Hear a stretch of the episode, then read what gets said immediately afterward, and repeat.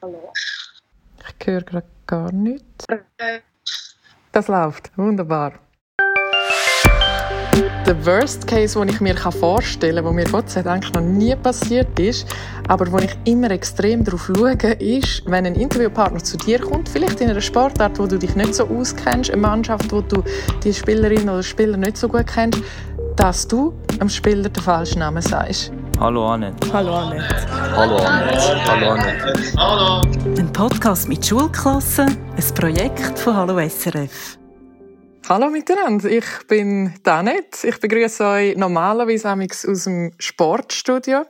Ich moderiere ganz viel Live-Sport, zum Beispiel Fußball oder Eishockey oder im Winter. Die Saison, die jetzt dann hoffentlich kommt, da bin ich ganz viel auf der Skipiste unterwegs, im Skiweltcup, auch im Langlauf und führe dort Interviews. Das heißt, so normalerweise bin ich die, die die Fragen stellt und jetzt bin ich dann gespannt auf eure Fragen an mich. Ich bin Raphael, bin 15, komme aus Ostermundigen und gehe ins Schulhaus Dennikhofen. Die ganze Schweiz kann dir ja zuschauen und zuhören. Und ähm, wie gehst du mit der Nervosität um? Hast du so bestimmte Taktiken? Das Gute ist, Nervosität die lädt ein bisschen nach mit der Zeit. Je mehr Kilometer das man abgespult hat, je mehr Sendungen das man gemacht hat. Und wir im Sport machen so viele Sendungen, dass das wirklich ein Stück weit zum Alltag wird. Aber klar, es gibt immer erstens mal eine Anspannung vor den Sendungen. Die ist da, die muss auch da sein. Und es gibt auch immer zwischen zwischendrin wieder Momente, wo man nervös ist, weil irgendetwas Unvorhergesehenes passiert. Ich versuche mir immer zu sagen, hey, das ist das, was du mega gerne machst, das ist das, wo du extrem viel Spaß daran hast. Vergiss das nicht vor der Sendung. Nicht, dass man sich zu fest selber irgendwie in Druck hineinbringt und nur noch denkt, ui, ich muss und ich darf keinen Fehler machen und so weiter, sondern dass man den Spaß nicht vergisst.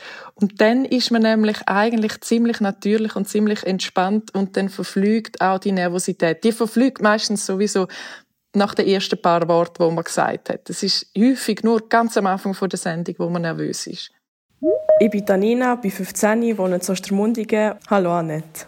Hallo Janina. Du bist ja eine Person vom öffentlichen Leben. Und wie viel gibst du von deinem Privatleben in den sozialen Medien preis? Also gibt es irgendwie Regeln, wie viel oder wie wenig du musst preisgeben ich finde die sozialen Medien extrem spannend. Ich nutze sie auch gern. Ich zeige auch mal gern etwas von mir. Aber es gibt klare Grenzen. Beispielsweise was ich gar nicht gern öffentlich preisgebe, sind ähm, Beziehungsfragen. Das finde ich wie so, ah, irgendwie ist das einfach nur meine Sache und die von meinem möglichen Partner. Und sonst geht es einfach schlicht und einfach niemand etwas an. Ja, ich glaube, das ist so ein bisschen auch bei jedem Post, wo man dann macht oder so, schnelles Abwägen. Okay, ist das persönlich? Und wenn ja, dann lasse ich es lieber einmal mehr bleiben. Man sieht ja, dass es in den sozialen Medien immer wieder fiese Kritiken gibt.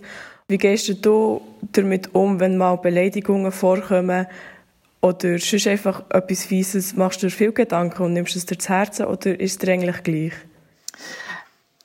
Das ist mir nicht gleich, ganz ehrlich gesagt. Ich weiß nicht, ob es Leute gibt, die das einfach so hinnehmen können, aber ich habe immer mit beleidigenden Sachen, was sehr, sehr wenig vorkommt, aber es gibt trotzdem ab und zu, weil es halt gerade auch in den sozialen Medien, Medien relativ einfach ist, jemanden anzugehen. Ich habe Mühe mit diesen Sachen. Klar, Kritik ist immer gut, ist immer fair. Ich antworte auch immer auf Kritik.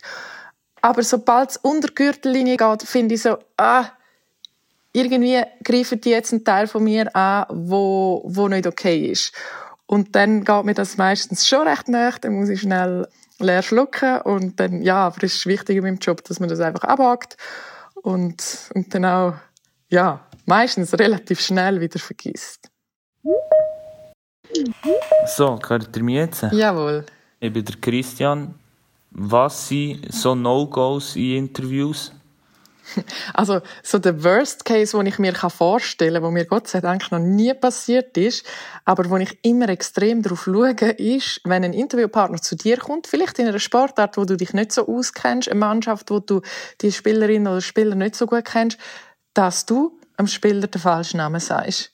Also jemand kommt zum Interview und es ist der Fritz und du sagst, Franz, sind Sie zufrieden mit dem Spiel?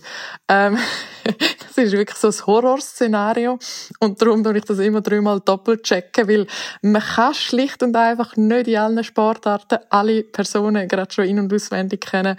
Da muss wirklich ab und zu einmal ähm, im Internet nochmal schnell nachgeforscht werden. Ui, wie sieht der aus? Jawohl, das ist der richtig. Also sagen wir den Namen. Ja, das ist so das, was das Schlimmste ist, was könnte passieren. Ist aber zum Glück noch nie. Also, ich bin der Erik, 15. Hallo Annette.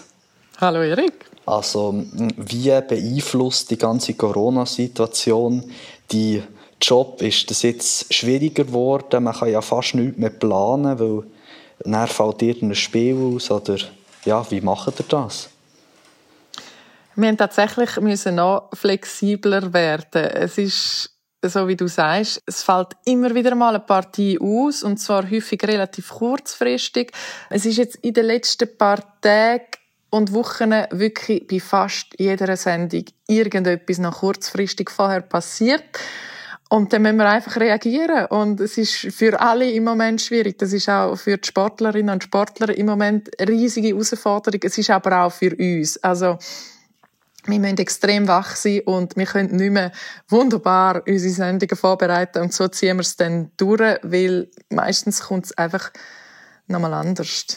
Was begeistert dich denn an deinem Beruf am meisten? Also ist es die Herausforderung oder immer wieder etwas Neues zu machen? Oder? Es ist zum einen der Kontakt mit den vielen Menschen, mit den vielen Sportlern, wo immer wieder neue Geschichten führen bringen. Das ist immer wieder spannend. Das ist eigentlich auch nie zweimal das Gleiche im Sport.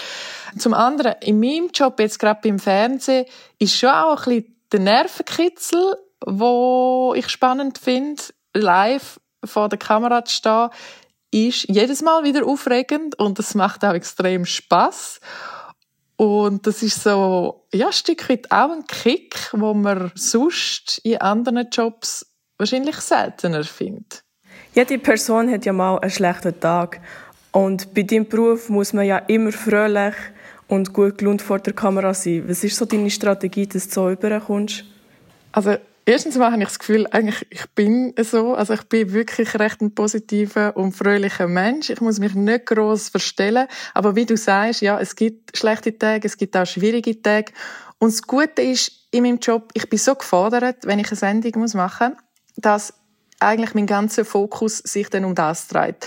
Und dass ich meine privaten Sorgen, wenn dann welche rum sind, wirklich in den Hintergrund kann drängen und mich dann ja, wirklich voll auf den Job konzentrieren und dann funktioniert es auch. Aber logisch, es gibt Tage, wo das schwieriger ist, wo man mehr muss sich selber prügeln, sage ich jetzt einmal, zum wirklich alles rundherum vergessen und an anderen Tagen ist es einfach oh cool, ich habe einen mega lässigen Job. Ich freue mich heute mit euch zusammen Fußball zu schauen und die wichtigsten Szenen euch nochmal zu zeigen. Und dann macht es einfach Spaß und dann ist man eigentlich auch dann positiv vor der Kamera. Anina, welche Sportart betreibst du? Also ich selber trainiere Judo und tanze Hip-Hop. Cool. Und wie konsumierst du oder schaust du Sport im Fernsehen? Mm, also ich schaue eigentlich nur Fußball daheim, also zum Beispiel IB oder so. Und halt meistens live oder auch Zusammenfassungen. Kommt halt ein darauf an, ob man den Match live schauen kann oder nicht. Wie schafft ihr eigentlich zum Beispiel die Zusammenfassung nach einem Fußballmatch so schnell zusammenzufassen? Das ist tatsächlich Stress. Ähm, wenn es nur ein paar Minuten geht nach Spielschluss, bis die Zusammenfassung muss auf dem Sender sein, dann muss das ratzfatz gehen. Das machen wir so, indem wir während der Partie läuft schon die ganze Zeit am Schneiden sind, eine Videoeditorin und ein Journalist. Da sitzen wir zusammen, schauen den Match, entscheiden gerade, welche Szene nehmen wir raus. Denn die Journalistin ist am Texten der Videoeditor ist am Schneiden und das muss am Schluss natürlich noch irgendwie zusammenpassen. Das heißt, man muss es schon auch nochmal testen, nochmal schnell durchspielen miteinander, ob das Bild auf den Ton passt. Das muss eigentlich alles auch schon so ein bisschen während dem Spiel passieren und gleich muss man das Spiel natürlich äh, weiterverfolgen, so dass nach dem Schlusspfiff eigentlich nur noch der Text muss aufgenommen werden und der Beitrag abgemischt oder was auch immer dann noch muss gemacht werden und ins Studio geschickt. In extremen Fällen, zum Beispiel im Fußball, in der Super League, wird es sehr, sehr knapp. Jetzt sind wir sehr schnell auf Sendung. Ist es auch so, dass dann die Journalistin, der Journalist den Text live vertont. Das heißt eigentlich live liest. Während man auf dem Sender ist, ist man nebendran mit dem Zettel und dem Mikrofon den Text am ablesen aufs Bild. Und das ist wirklich recht schwierig. Weil man muss gleichzeitig aufs Bild schauen und lesen und man darf keinen Fehler machen, weil es geht live raus. Ähm, wie bekommst du die Leute vor der Kamera? Also zum Beispiel bei einer Niederlage oder auch wenn sie sehr gutes Spiel hatten und die gewonnen Wir haben eine sehr gute Zusammenarbeit mit den Medienchefs der Teams. Wir kommunizieren mit denen beispielsweise einem Fußballmatch während dem Spiel. Ich darf wünschen, mit wem ich reden will. Das mache ich in Absprache mit dem Produzenten der Sendung. Und dann gehe ich zu dem Medienchef, der Medienchefin und sage, ich hätte gerne diesen Spieler. Sie helfen mir dann, den überzukommen. Sie gehen auf den Platz nach dem Spiel, fangen den ab, bringen den zu mir. Wenn einer wirklich nicht will, gibt es das auch, muss man ab und zu auch akzeptieren. Die Spieler sind in den Emotionen hinein. Aber im Normalfall ist die Abmachung, dass sie nach dem Spiel zu uns kommen und sie wissen das auch.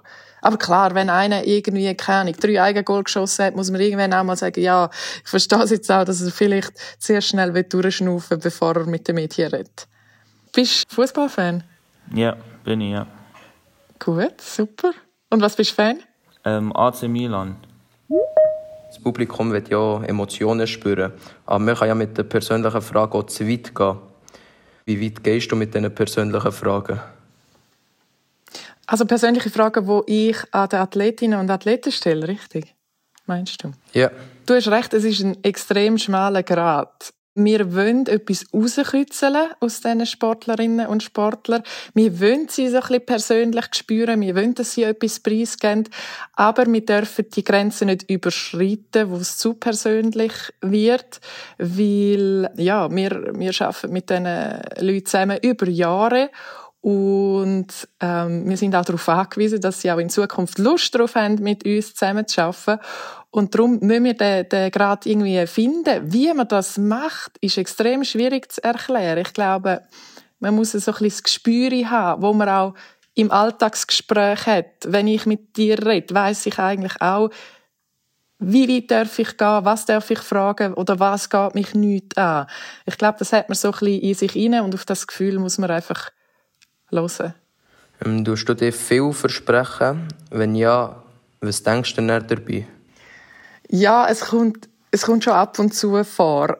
Und nachher in dem Moment, es kommt darauf an, wie schlimm das der Versprecher war. Wenn es nur irgendwie von Haspler ist, okay, dann reden wir weiter. Das ist ziemlich normal, eigentlich im Gespräch, dass das mal passiert. Und wir machen Live-Sendungen, das heisst, äh, wir dürfen nichts ablesen. Wir reden eigentlich wirklich gerade so, wie es uns in den Sinn kommt. Wenn es ein Versprecher ist im Sinne von einem Fehler, wenn ich einen falschen Spieler sage oder ja, irgendwie Sachen, die inhaltlich falsch sind, dann hat er ehrlich gesagt schon gerade ein bisschen damit. Also dann muss ich, ich muss ja dann gleich weiterreden, ich muss die Sendung weitermachen, aber das muss man dann nämlich zuerst mal schnell abschlucken und sich selber sagen, okay, gut, es ist passiert, ich kann es jetzt nicht mehr rückgängig machen und es muss jetzt weitergehen und man muss extrem aufpassen, dass man sich von dem nicht abziehen lässt. Im Sinne von, dass man dann die ganze Sendung verhaut, weil man immer noch an dem Fehler am Nachstudieren ist. Wie läuft denn so ein Tag als Moderatorin ab? Ist das eigentlich oft das Gleiche oder ist das wirklich totale Abwechslung?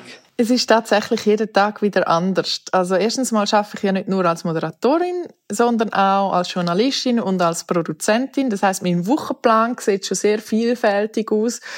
Und nachher gibt es halt die verschiedenen Sportarten. Wenn ich eine Fußballsendung mache, zum Beispiel am Sonntag Super League live, dann fange ich relativ früh am Morgen an vorbereiten und gehe dann etwa auf die 12 ins Büro, besprich mich mit dem Team, mit dem Produzent, der für die Sendung verantwortlich ist, mit den Kommentatoren, mit den Journalisten, die die Matchzusammenfassungen macht. Und man stellt die Sendung gemeinsam auf bei. Und das Moderieren ist dann am Schluss fast noch der kleinste Teil.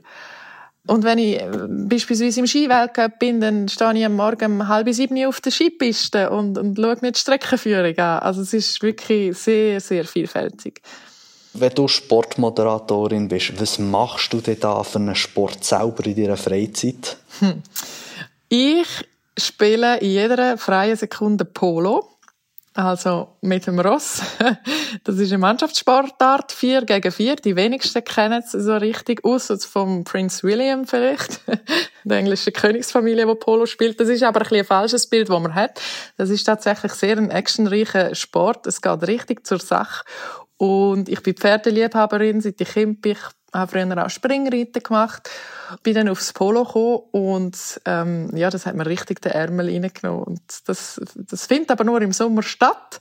Ist eigentlich noch gut, weil das heisst, ich habe im Winter doch einmal noch zwischen ein bisschen Freizeit, sage ich, ein bisschen Privatsphäre, wo ich auch Leute noch treffen kann, weil im Sommer gehört wirklich die ganze freie Zeit dem Polo. Welchen Sport betreibst du selber? Also ich tue schwingen. Zweimal in der Woche gehe ich trainieren hier im Schwingclub Worblental. Cool. Und jetzt sind wir auch ein bisschen ausbremst worden vom Corona wahrscheinlich? Ja, leider schon. Und wie schaust du Sport am Fernsehen? Also am Fernsehen schaue ich eigentlich nicht wirklich viel Sport. Also eher selten. Oder wenn halt mal irgendwie Brüder oder so ein Fußballmatch schaut, dann schaue ich da halt bisschen mit oder so, aber ich bin nicht so der, der sehr, sehr oft schaut. Oder halt, wenn es Schwingfest ist, das schaue ich dann schon mal. Eben, ich wollte sagen, wir übertragen sehr viel Schwingfest inzwischen live. dann bist du dabei, ja? Ja, dann bin ich eigentlich fast immer dabei. Danke viel, vielmals. Merci auch. Gut, cool, danke vielmals. Ein Podcast mit Schulklassen, ein Projekt von Hallo SRF.